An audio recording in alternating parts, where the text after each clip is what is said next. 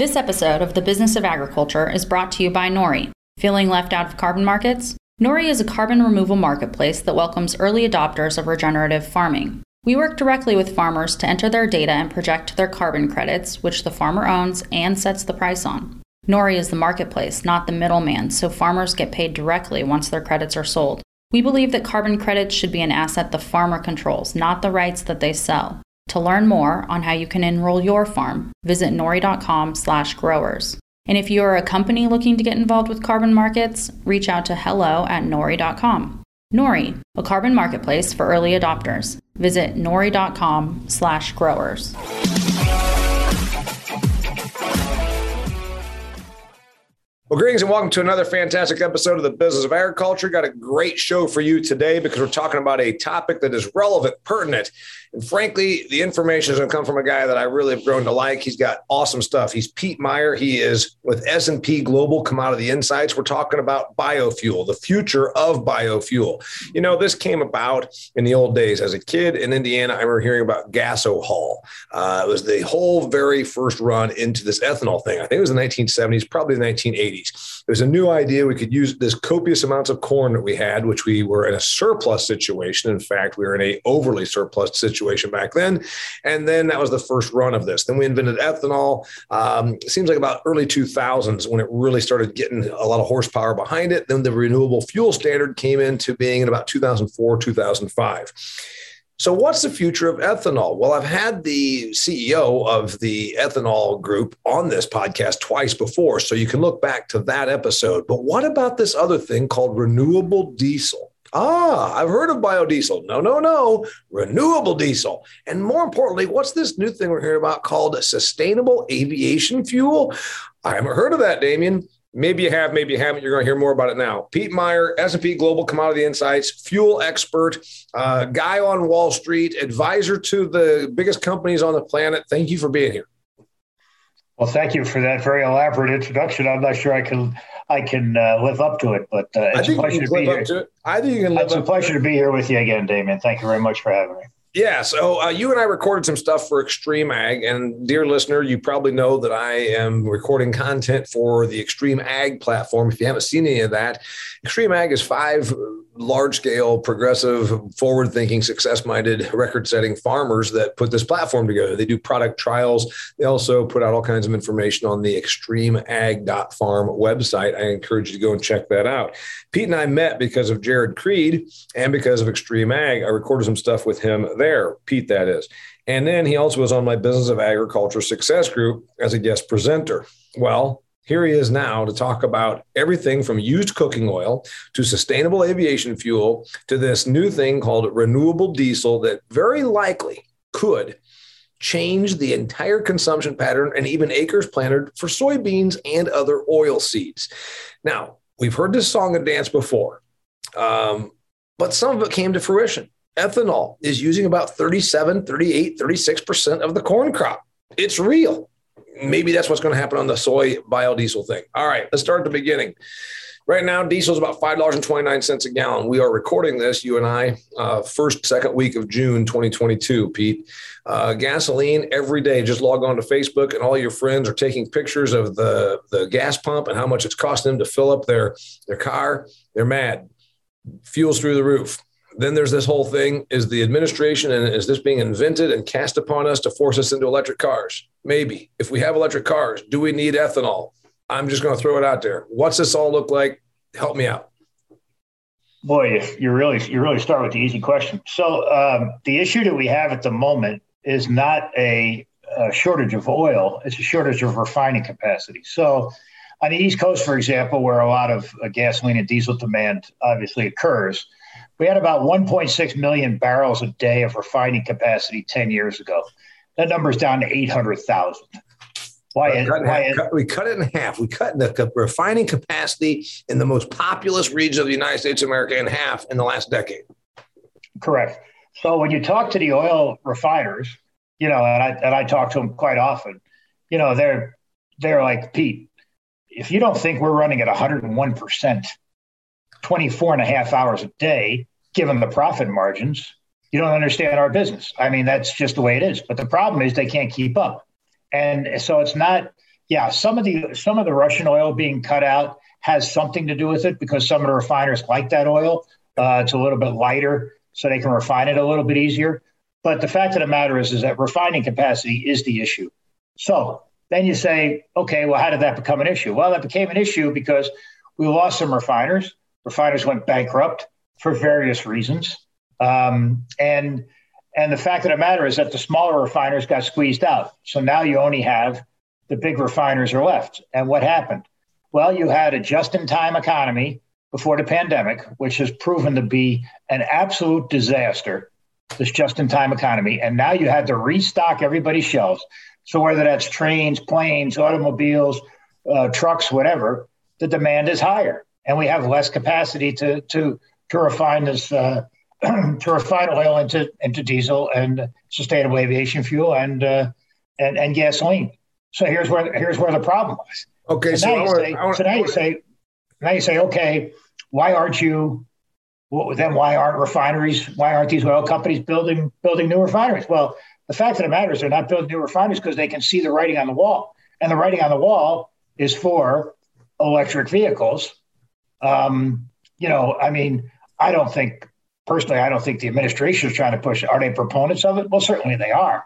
But I mean, the fact of the matter is that you have a lot of these companies that that, that Elon Musk started with Tesla, and now every other company, whether it be Ford, GM, whatever, have just said, "Look, we're going electric we think that this is it. This is going to make a difference in, in the global climate.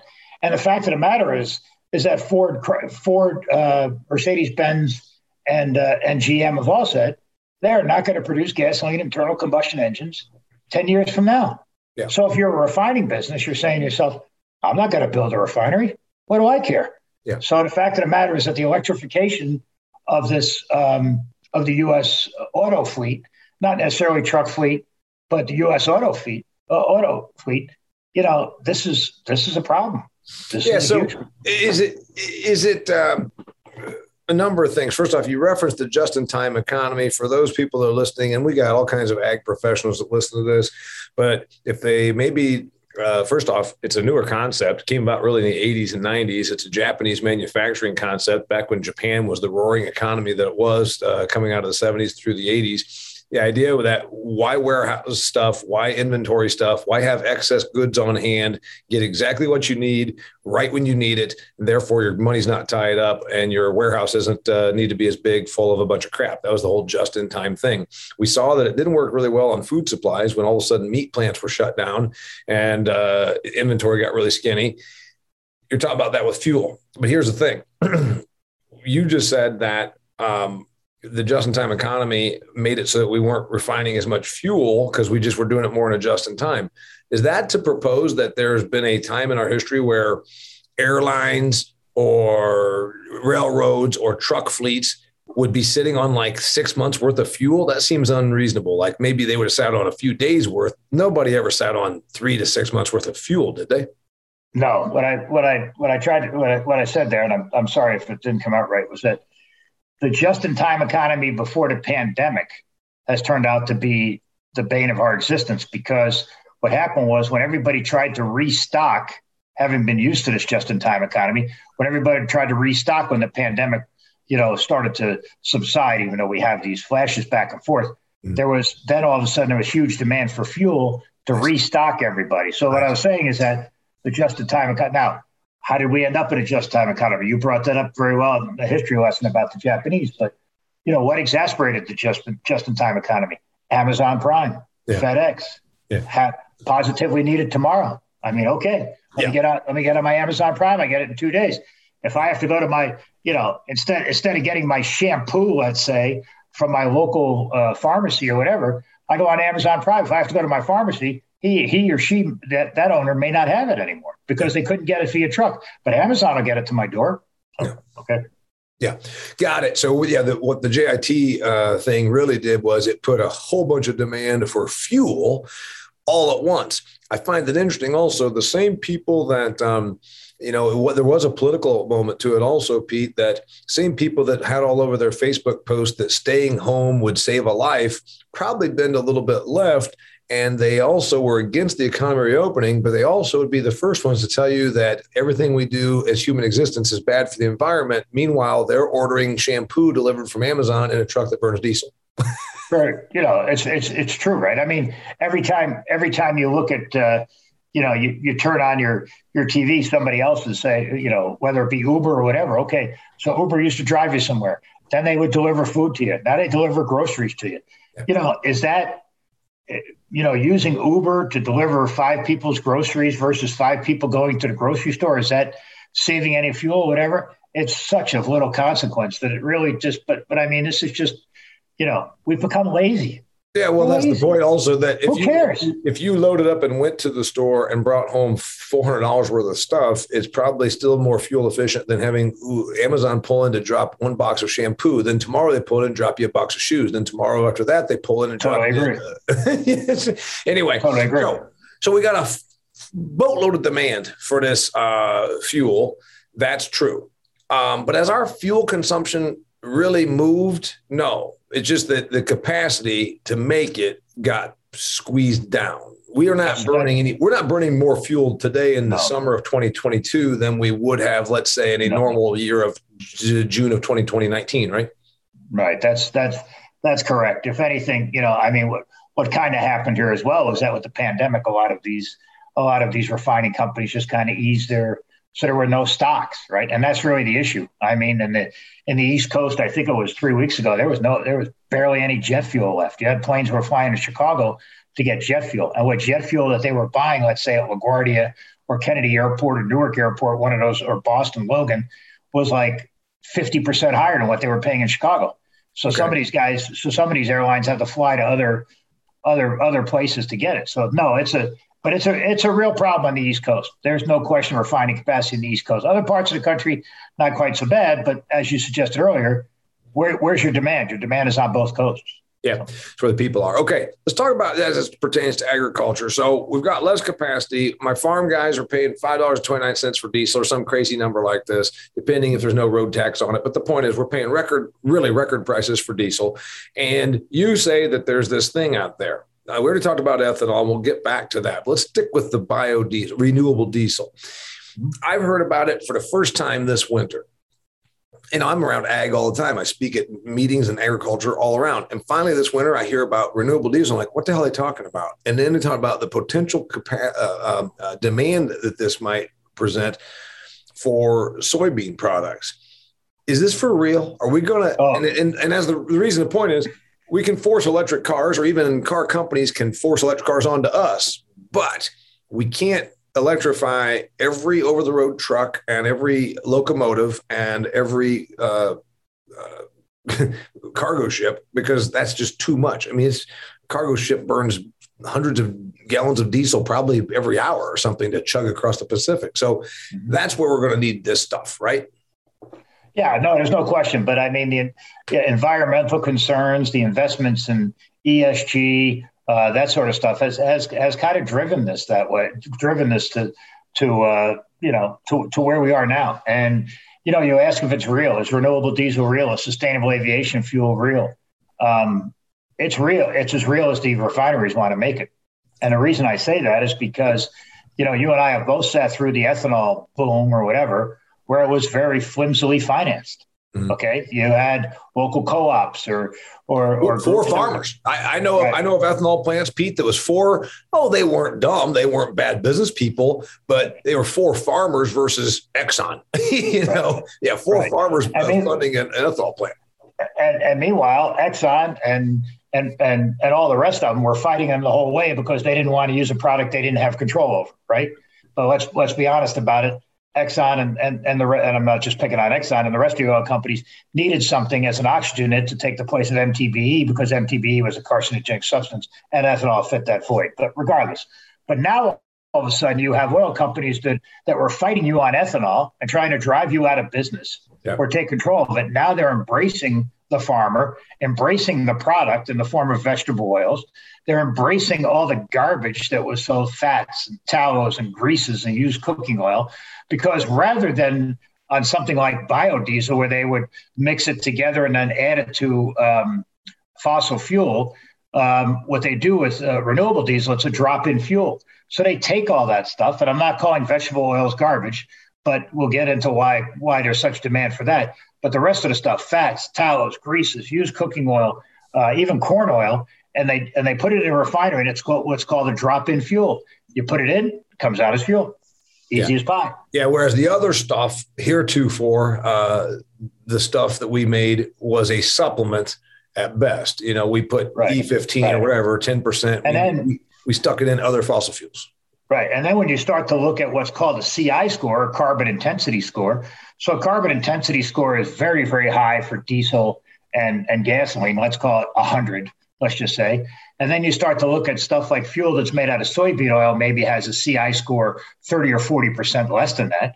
Yep. Fuel made out of fats and tallows and the rest of this garbage has a carbon intensity score, you know, 70% less than that.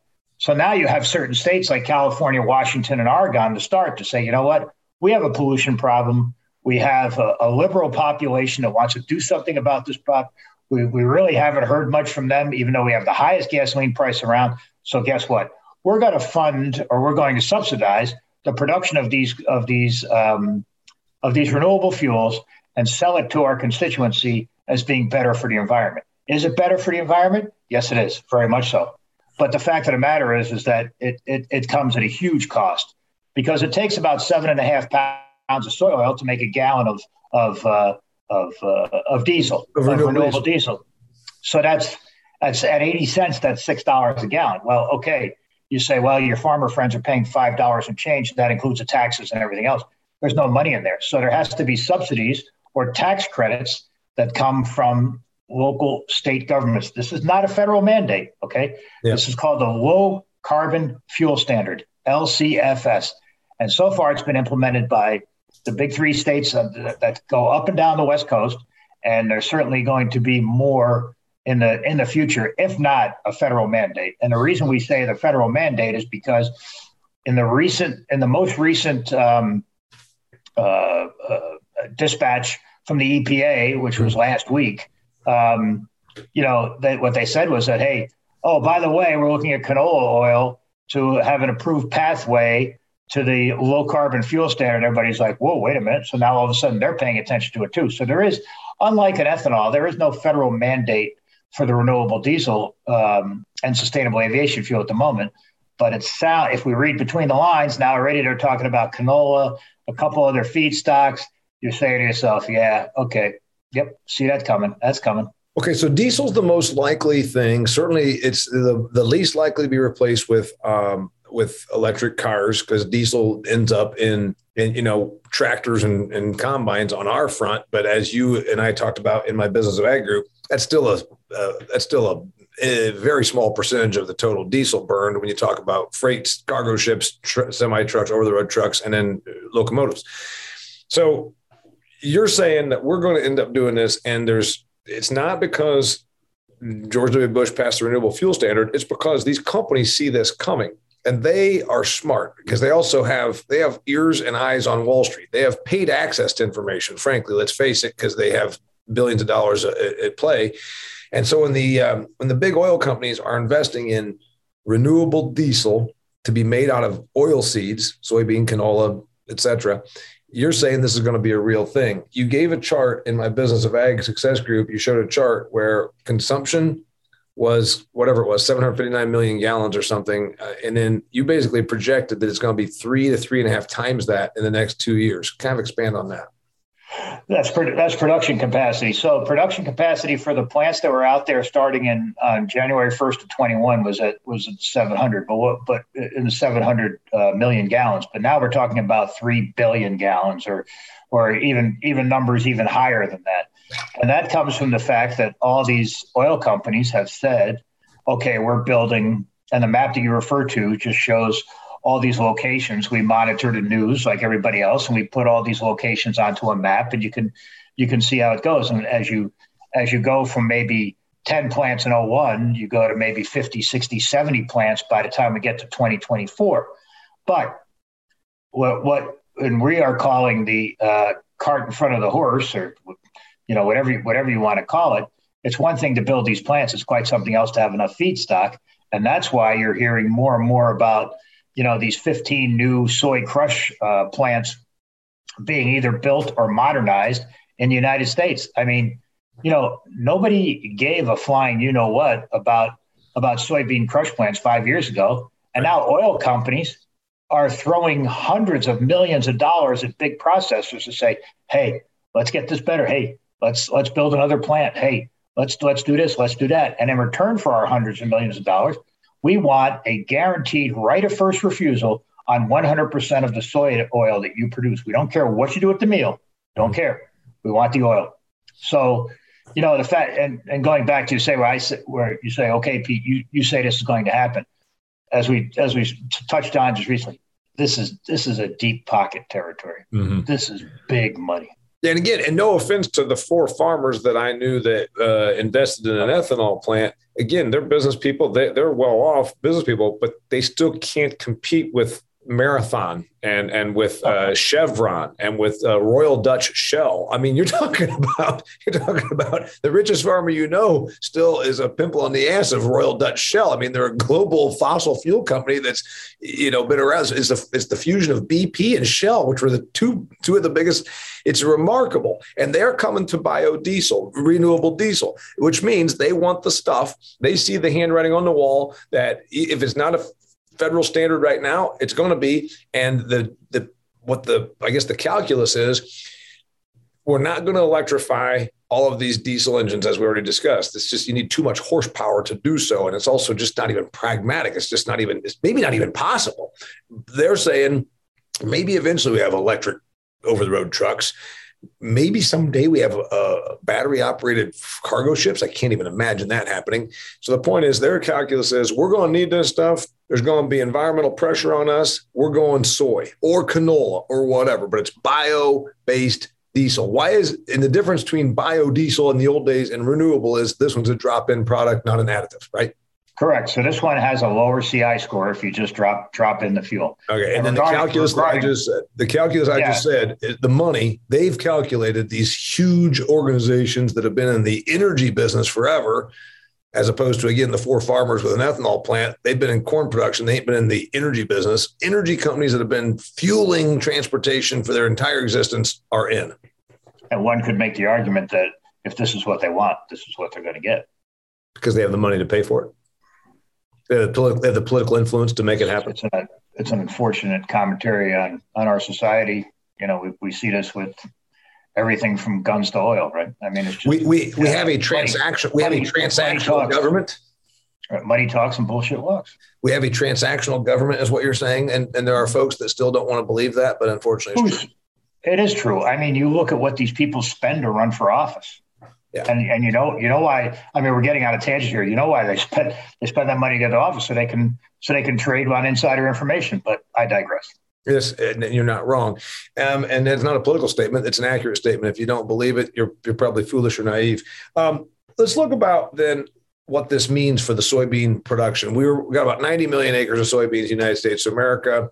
It's roughly the same amount as corn. You already corrected me when USDA originally said we would produce more acres of soybeans we have more acres of soybeans this year, third time ever in our history. You said it's roughly about the same, so we're not going to have more, just, but still, that's just our that's just our opinion. Watching watching the economics of corn versus the economics of beans after the report came out on March 31st. We could so be we, wrong. I mean, but so the main just, thing is we it's still going to be close. It's going to be close in our opinion. If 36 to 37 or 38 percent of our corn runs through an ethanol plant, what might bio renewable diesel do for soybean demand? Will we end up where one third of our crop goes into that? We'll take it all. That's a big statement. That's a big statement. By the way, before, before, before you answer that, before you answer that, it's such a big statement. I'm going to leave it right there for a second. We're going to cut now to a commercial, and we're going to come back. I want you to hear right now from my friends at Pattern Ag. A question for farmers and agricultural landowners. Have you ever lost yield to unexpected pest or disease?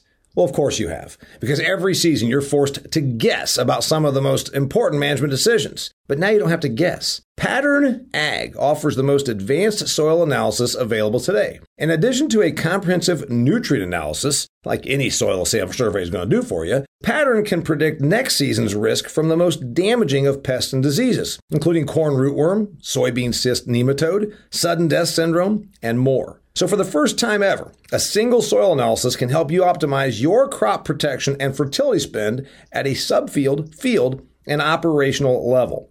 Time to refine your management decisions. Time to optimize your inputs and maximize your yield. Simply go to www.pattern.ag and get started today. All right, Pete Meyer, S&P Global Commodity Insights. Before we went to commercial, you gave me one heck of a tease to drop that commercial in right there. You just said, I said, if 36 to 38% of the corn crop goes to ethanol and this renewable diesel thing is real, how much of our soybean crop might go to renewable diesel? And you said, we'll take it all.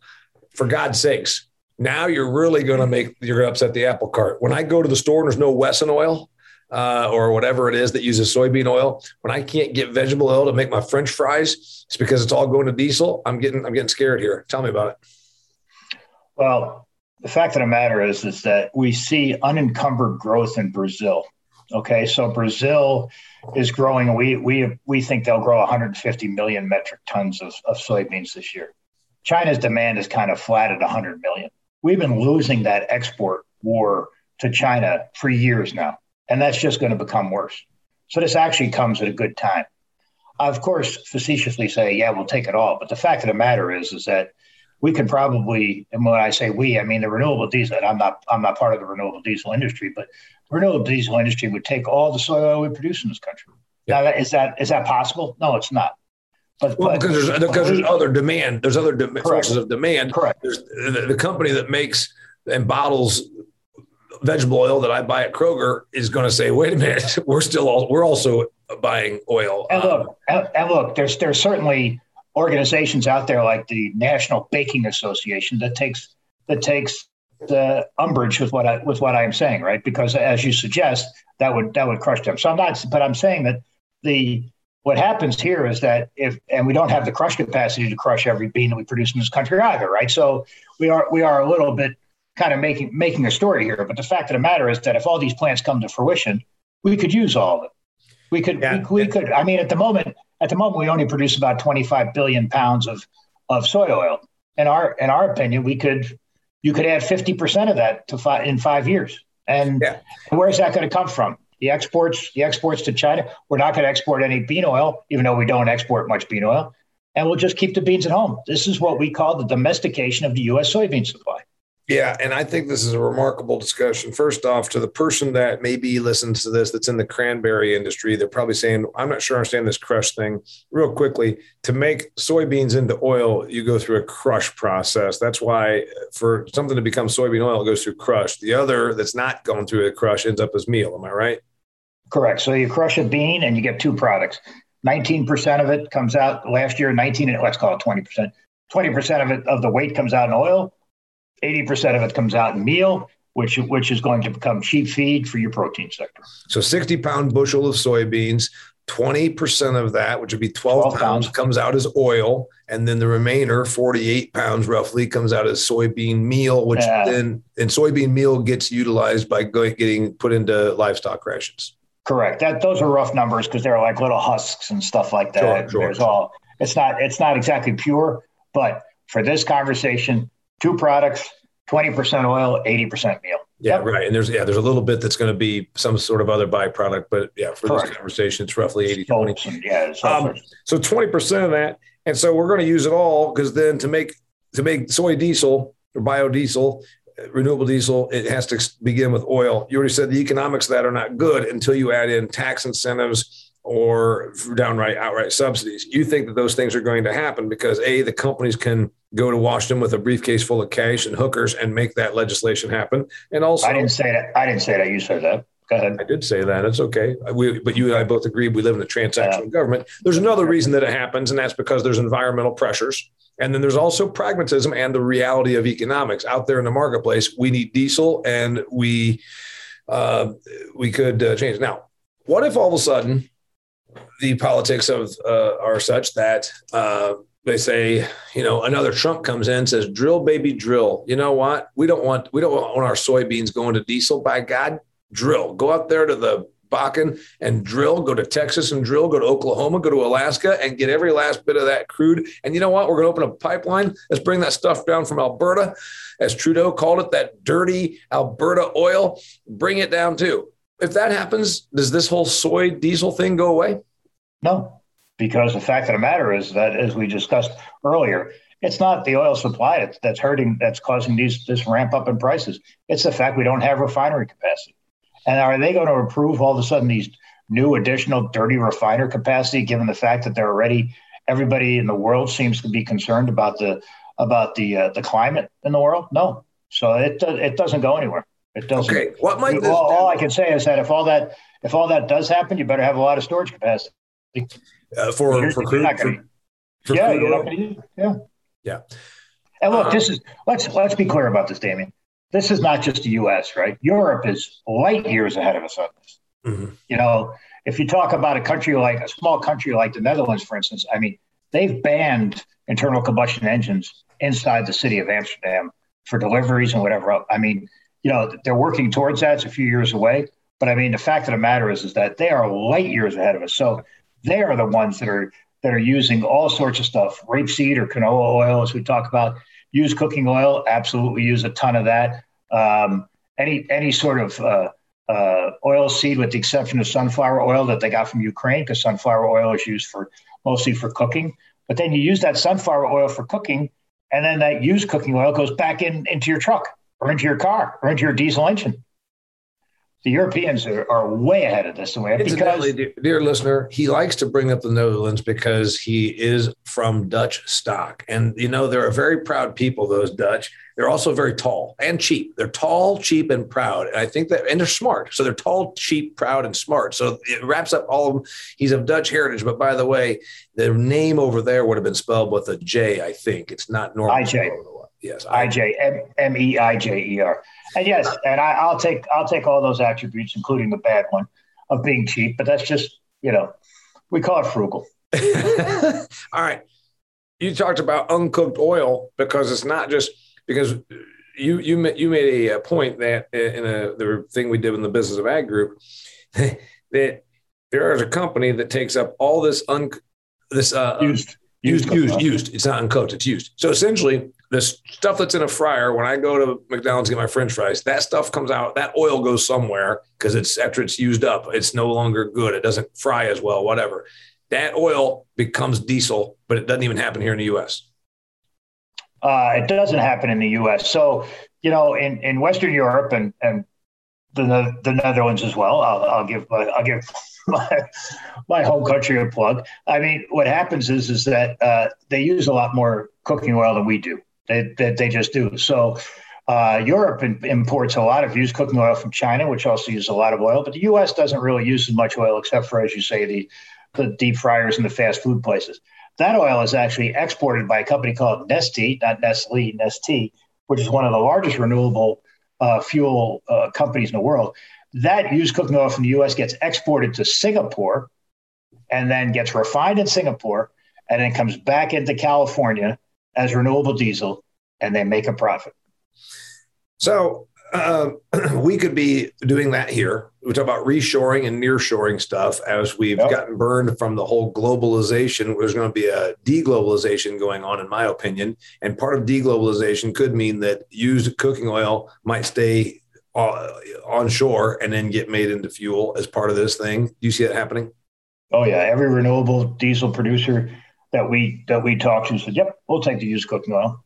They okay. actually want that. They want that more than they want the soybean oil. They want the used cooking oil. They want the fats and the tallows and the greases and corn oil too, which is your a byproduct of ethanol production. I'll take that. Incidentally, well. I referenced Wesson oil, which is the brand name. I think it technically is corn oil, not soy oil. I think, but I, I don't. I haven't looked at their label in a long time. Um, what's this mean for prices? All of a sudden, should I be bullish? If I'm an Iowa soybean farmer, should I go to every auction I can and leverage the hell out of myself and buy all the acres I can? Because uh, in two years, my soybeans are going to be selling for 20 bucks a bushel and I'm going to be a rich guy? No, it's not. It's not an infinite. It's not an infinite uh, price price curve as far as we're concerned, as far as bean oil is concerned. I mean, it, it, given the current environment, there's probably a lot of demand for bean oil between 65 and 70 cents. The current market for bean oil is about 80 cents, but you have a lot of speculators in the front. If you look at the futures curve, futures curve looks like a uh, looks like a black diamond ski slope, right? Because okay. all the invest all the all the speculative money's in the front. On the back end, it's about 70, 75 cents. And the renewable diesel guys are like, yeah, okay, given what's going on in Ukraine, given you know, poor, you know, poor soybean crop in Brazil last year. That makes sense to us. But that could change if Brazil produces 150 million metric tons and we have a decent soybean crop here. Now all of a sudden it goes, it goes, you know, the price goes down no matter what the, no matter what the demand is. So do and acres, especially, and especially if we don't have, especially if we don't have, um, enough crush capacity to keep it inside, which we won't for a couple of years. We, we won't have enough crush capacity until 2025 to make a difference in our. Okay, so we need a few more years to make this happen. Does that mean does, do soy acres change? Do we grow more soybean? Do we surpass 90? Do we surpass 100 million acres of soybeans in three years in this country? Damian, Damian, as you know, it's it's very difficult to plant soy on soy. It's much easier to plant corn on corn. Yeah. Soy on. I'm not an agronomist. I don't play one on TV. Right. But the fact that but the fact of the matter is is that that soy they they there has to be some work done there on the on, on folks that want to plant soy on soy. And for us to plant 100 million acres, we would have to plant soy on soy. Yeah, or or somehow utilize wheat acres and and do the double cropping thing, and then you got an issue. Well, the wheat acre, the wheat acres would probably go to canola, in our opinion, rather than winter wheat in Kansas. We hear a lot from the seed companies that there are some uh, individual farmers out there that are interested in planting winter canola again, the crop that is not very well, uh, not widespread uh, grown in the U.S. And then, as we've talked about previously as well, there's a lot of interest in cover crops, whether it be pennycress or camelina, and those those crops. Not the easiest thing in the world to grow, but the fact of the matter is, is that you know we're, we're you know if what I say is true, and Brazil is able to take care of China, and Brazil can export 100 million tons, which we think they can, and China's demand is 100 million tons, we could be left out in the cold. Let's be honest about it. Brazil is a much, much more friendlier country to China than we are, and they're certainly a friendlier country to Russia than we are, as was evident by the fact that the Ag Minister said last week that they have plenty of fertilizer to plant next year's crop, something that as analysts we didn't think was going to happen. Yeah. So what we're hearing is uh, obviously China with their Belt Road Initiative, basically colonial colonialism um, uh, via the the Chinese money. They're going to just go ahead and put in the infrastructure in Brazil and make sure they're extracting the resources from Brazil. Brazil plays along because it's good for their economy to do so, and also play nice with Russia and get the fertilizer that we may not. Okay. So it's price positive for us to do this. It's good for the American farmer to do this. It's good probably for the American consumer to do this. Let's go from biodiesel, renewable diesel, I'm sorry, to sustainable aviation fuel. You told me that all this ethanol that we 36 to 38% of the corn crop makes ethanol. Ethanol goes into the gas because of the renewable fuel standard that's been in place for almost 20 years now. People bitch about it. The food for fuel debate comes up every time food prices get high Somebody goes to buy cornflakes, they blame it on ethanol. That cornflakes went up a dollar, which is not really the reason, but that's okay because uh, the American consumer bitches and then the news media covers it. But now you're saying, you know what? Ethanol can go away for the cars. Ethanol will go away because electric cars don't need it, but we're still going to need ethanol because we're going to fuel the jets. Tell me about that. So uh, last year, so initially when we started to look at renewable fuels, we thought that sustainable aviation fuel was going to be made from, and, and it's still, there, there are plants out there that will do that. They'll make sustainable aviation fuel out of the fats and the tallows and everything we've just talked about. But then along comes last year or the fall of last year, maybe over the winter, where ADM makes an announcement that they're going to, sh- they're going to, in, in two or three years' time, they're going to, to uh, deviate the path of their ethanol uh, from the uh, gasoline companies, and they're going to send half of their production, which is 900 million gallons, to Gevo. Gevo is a sustainable aviation fuel manufacturer, two big ones in the U.S., Gevo and uh, Lanza. And when I say big ones, that, that's a relative term because it's still a, a business that's uh, in its infancy. So 900 million gallons of ethanol can turn into 500 million gallons of jet fuel. that's the that's the way that works. So when we look at it, um, we produced and and uh, we produced about 15.8 billion gallons of ethanol in 2019 before the pandemic. If we use that conversion, we can make almost 9 billion gallons of jet fuel, which is somewhere between a third and a half of total jet fuel consumption. In Just country. in the U.S.? Yep. So if we used every gallon of ethanol made at the roughly 200 ethanol plants in the U.S., which are mostly all in the Corn Belt, of course, so about 200 plants making about 16 billion gallons of ethanol. We do the conversion to make it into sustainable aviation fuel because it's got to have go through some more process, whatever. That satisfies one half of domestic consumption of, of aviation fuel. Well, aviation fuel was very, very demand was very, very high in 19 was about 24 well, let's call it let's call it 21 or 22, and we can produce nine. So yeah, a little bit less than half if we convert it at all. That's no, we're not going to we're not we're not going to convert it all. But the fact of the matter is, is that that was a very very big announcement in our opinion. Uh, and granted, it's only a memo of understanding. I, I totally understand that. But when a, when the one of the top three ethanol producers in the United States says, "Yeah, guess what? We're to we're going to deviate the path of half of our ethanol production in 2024, 2025, and it's going to go to make sustainable aviation fuel. Everybody stood up and took notice. And okay, now that's one thing. You just said one of the biggest three ethanol producers being ADM, right? Correct. Okay. Poet, now, now Poet ADM and Valero. Yeah. So what is it again? Poet AV, ADM and Valero. Okay. Here's the thing. You and I both know, as do my listeners, they're smart professionals in agriculture. Making it is part of the thing. You need demand for the stuff. And that's the other one that I think has struck me there's four airlines that control 82%, I think it is, of passenger uh, carrying in the United States of America. You know, it's an oligopoly. One of those big four is United Airlines, and you said that they have been in contact with you. They're all they're they're very open about it. They want to be they want to buy and they want to use sustainable aviation fuel. So instead of just saying our ADM can make the crap, we got a customer that wants to buy the crap, right? Right. They, but they, they're, they said they want it, but they're also pragmatic about it. So in other words, if the price makes sense for them, then they're going to buy it. But they're also, they're also, there is a pragmatism there because you, you know, we talked a little bit before about you saying about the soybean price just being in an upward trajectory, blah, blah, blah, blah, blah. I get that. But the fact of the matter is that they, you know, and they're looking at other different technologies as well. They're looking at wood chips out of Georgia. They're looking at a whole bunch of stuff. Now, do they like it? They love it. I've talked to the engineers, these these uh, aeronautical engineers. It burns so clean in these engines. That that should be no, no news to your to your listeners, considering the considering the octane and the fact that NASCAR uses it to you know to produce. I mean, it's just it's a clean burning fuel that they that they really like, and and they see even less stress on their fuel delivery systems in these jets, and you know, yeah, and it it it it checks the box on ESG, right? It checks yeah, the now, now they box. now they can go and tell all of their stockholders as well as their passengers like me that are on the airplane. By the way, they got you captive. You sit in that goddamn seat and they they they bombard you with self promotion half the time you're sitting there, tell, making you asking you to buy use their credit cards, all that. Now they can say we are environmentally conscious because we use sustainable aviation fuel made of uh, corn. Um, is there another crop that could do this. Um, and you, I asked you this previously, but I want you to answer for these listeners. Switchgrass. Uh, there's all sorts of crap you can use to make ethanol, and your big point was quite simply not enough quantity. Yeah, it's just not enough. Not 93, enough 93 million acres of corn at yeah. 180 some bushels makes a hell of a lot of quantity and of feedstock. And you know, if there's one thing I've learned in my in my 40 years in the business, don't bet against genetics because you know we'll be at 200 bushel an acre here on a national average, probably I don't Five know, years. 10 years, 12 10 years. Yeah. yeah. How, how, how are you going to argue against that? You can't argue against the history of it. And we don't quite have, and we don't have that biologically uh, um, advanced uh, switchgrass uh, research going on that we do for corn. No, um, no.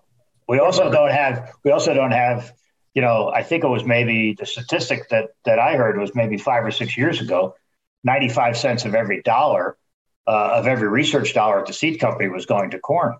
Now you don't see that anymore. Now you see like the soybean genetics are starting to pick right. up a little bit, right? You're spending a little bit more money on your soybean genetics. Is that because of renewable diesel? No, but it plays into the hand. If you're talking about that's on research, let's talk about. You think 95 cents on every dollar of uh, of advertising at the seed companies goes to give hats and shirts to these farmers because that's all they wear. I mean, Every, I always say these, these farmers have two. These farmers have two outfits: plaid for dress up days, and then free crap from the seed and chemical companies. Right? Who doesn't want a free hat? Farmers want a free hat. Who doesn't want a free hat? I want a free hat too. But it is funny you know, I've been on I've been on Chip Flory's Pro Farmer Crop Tour for 15 years. This will be the 16th year. And when you show up there, the seed companies are there. They have a table full of free hats. That's the first table that gets emptied, rather than some other tchotchkes that somebody else is trying to give you, like a like a, a thumb drive or something like that. Hey, let's here's an idea. Well, let's go to a farmer show. Do we offer hats or a thumb drive? Oh, let's go with thumb drive. Nope, not a good idea. We're better off with the hats my wife asked me if I needed all the hats in my closet. And remember, I'm not, I don't even buy agricultural inputs. They just give them to me because I speak at their conference. I think I have about 60 here and probably 30 at the Arizona house. And that's, and I don't think any of them are older than five or 10 years old. So anyway, let's talk about the fact that uh, the food for fuel debate was bring every time food prices climb, then it's food for fuel. Is, is all of a sudden it going to be trendy to, to protest against United Airlines saying United Airlines uses fuel made out of corn that could be feeding people. Is that what's going to happen in a couple of years? The food versus fuel debate is cyclical, right? It started in 2008 when we start when we when we started to use ethanol in mass. Then 2012 with the drought. Is it going to come up now? Yeah, maybe it comes up. But the fact of the matter is, is that if we if if somebody takes a step back and looks at it, let's say we can get to 200 bushel an acre, and let's say that we're not we're not using as much ethanol as, as, as we are currently because the uh, uh, due to the electrification of the U.S. Uh, car fleet. You're gonna you know you're gonna need it. So what? But will you know does it make a difference environmentally? Yeah, it does make a difference environmentally. So you know yeah, I'm sure there's going to be some protests. There's going to be some protests on the on the soy oil side as well. But I mean these are these are just you know trends or things that happen, you know, from time to time. Two statements about this. First off, I think a, a, a good person should always be able to admit when they're wrong. Uh, or, or admit that they mispredicted. I've been telling my ag audiences for five years ethanol was a short term solution to a long term problem. Long term problem, we had too much corn. It's been going back to the 80s. I remember the PIK program, for God's sakes. I remember when they paid you in corn to not plant corn, hence the PIK payment in kind program. We invented ethanol and we invented an ethanol mandate. And I said to my audience, starting five, six years ago, ethanol is going to come to a screeching halt. Electric cars, the legislation in places like Europe that's going to come to the United States. You can't have, sell internal combustion cars. And here I am being corrected by you about this sustainable aviation fuel, if it's for real. So I guess the point is, is it for real? And secondly, can we make the crap in the poet plant that's down the road from me here in Manchester, Indiana? Or does it get made into a certain level of ethanol and then it goes from there to somewhere else? It just, from what we understand and from what our engineers are telling us internally here, it just it's just a pure ethanol. So whether it gets on a railroad car and goes goes to a refinery in New Jersey or it goes to a sustainable aviation fuel plant in, in northern Indiana or, or the ones that are around the Atlanta Hartsfield and out in the West Coast, it doesn't matter. It just goes. So okay. the so the ethanol companies are just going to continue to make the ethanol, and the ethanol where the ethanol gets bid to just depends on the on the market price. That's so it is it is a refinery that needs to be built. It's a new kind of refinery that needs to get built, and it might be uh, down the road from Chicago O'Hare, and then it, it, ethanol comes in, which would make sense, and then it gets made into this SAF right there. Yeah, no, it's true. When you when you look at where these plants are um, are proposed to sit, it is they're right around LAX, they're right around ORD, and they're right around ATL. Right? That's that's where they are. I mean, I mean, and, and probably Dallas Fort Worth as well. Even though I haven't uh, sure, DFW, right. even though I haven't seen that, but, but that that makes that makes the most sense, right? I mean, that's Absolutely. what they're going to do yeah, we have a competitive geographical advantage here that we have the corn and we have uh, the airport. Uh, that's what that's second, correct. Third, second or third biggest in the world. All right, correct. what else? Uh, out the door here. Um, we've been talking a lot about it. His name is Pete Meyer. Uh, we're talking about the future of biofuels. I'm excited about it, and I think if you're an ag, you should be because it looks like it might be for real. And again, I have to admit that I was wrong. Then I said ethanol came to a screeching halt in the next ten years. It looks like maybe it doesn't. It just evolves. Out the door. What's your last thought on this? I'm a pragmatic person, so I think you have to be pragmatic about it. I mean, is this is this coming along at the right time? Sure. Is doesn't mean high prices forever? No. So I mean, you know, with the electrification of the of the of the car fleet, we need more demand. We need another demand segment for ethanol, and we've already put all this money into into uh, into ethanol plants. And you know, it's it can be a better product. So I think that while while I am pragmatic about it, I I do have some enthusiasm for it. But to your point as well, the way you started out with this saying, you know, you just heard about it over the winter. I will tell you that at the end of crop tour last year, one night in uh, in Iowa and one night in Minnesota, Chip Flory asked me to come up and talk about renewable diesel and sustainable aviation fuel, and the audience looked like deer in the headlights. So you're not you're not alone in this kind of, you know, is this for real? This is whatever. And yes, I think a, a healthy dose of uh, of pragmatism is is required here. But everything we see uh, does does suggest that this is going to be a good product for ag and a good product for the environment. And I think I appreciate you saying that, by the way, that uh, even those of us that are in ag, that talk ag and, and attend the meetings, this is kind of new to us. And so it, it's, but it's not new. The energy companies have been investing in it. So that tells me it's got wheels because they usually don't put money into, they might throw a, few million dollars here and there. I get that. And they, they certainly can lose, they can lose a few million and it's not going to probably uh, you know, devastate them. But there's enough money coming in, and as we always know, if you want to know what's going on, follow the money, right?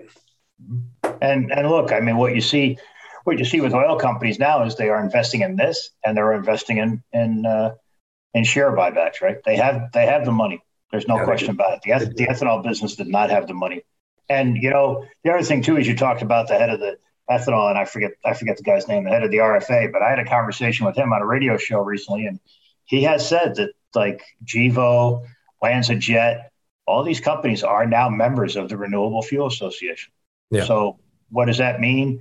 Maybe it means nothing, but the fact of the matter is, is that you know they don't join these organizations just to have their name on the door. It no, they're they're joining the organization. They're sending some of their people there for a reason. They want to know what's going on. Yeah, so I'll make sure I tell. I'll make sure I tell him he's not very memorable because neither you nor no, I. Can pull, neither you nor I can pull his name right off the top of our hat. We, and I've had oh, two no. podcasts with him. Real RFA. That just bothers me. Renewable Fuels Association. Jeff, Jeff something or another. Yep, it is Jeff. All right. Hey, I'm going to uh, get out of here. If somebody wants to learn more about this, they could go to your company, S&P Global Commodity Insights, and probably get all sorts of information downloaded, right? Right. Geoff Cooper is the guy's name. That's Jeff it. Jeff G. Cooper, spelled with a G. G off. G off Cooper. Geoff Cooper I'm gonna make nice sure guy. I share this with him too. I'm gonna make sure I share this with him so he can realize that we we we love him so much we forgot his name. He's a bald guy, and you know what? He carries it well. All right. Um, if they want to if they want to find you, where do they find you? Pete.meyer, M E Y E R, at spglobal.com. Got it. And, Thanks uh, for being here, my friend. He's Dutch, no which means what do we say Dutch are? Smart, proud, tall, and cheap. And you know what? He, he willingly embraces all four of those. Give me, give me that. Give me all the soybean oil. No problem. I embrace it all. His name is Pete Meyer. My name is Damian Mason. Share this with your friends. It's one of the best episodes we've ever recorded right here. And by the way, it's about the future of biofuel fuels. Till next time, it's the business of agriculture. This episode of The Business of Agriculture was brought to you by Nori. If you're feeling left out of carbon markets, Nori is a carbon removal marketplace that welcomes early adopters of regenerative farming. We work directly with farmers to enter their data and project their carbon credits, which the farmer owns and sets the price on. Nori is the marketplace, not the middleman, so farmers get paid directly once their credits are sold. We believe that carbon credits should be an asset the farmer controls, not the rights that they sell. To learn more on how you can enroll your farm, visit nori.com/growers. And if you are a company looking to get involved with carbon markets, reach out to hello at nori.com. Nori, a carbon marketplace for early adopters. Visit nori.com slash growers.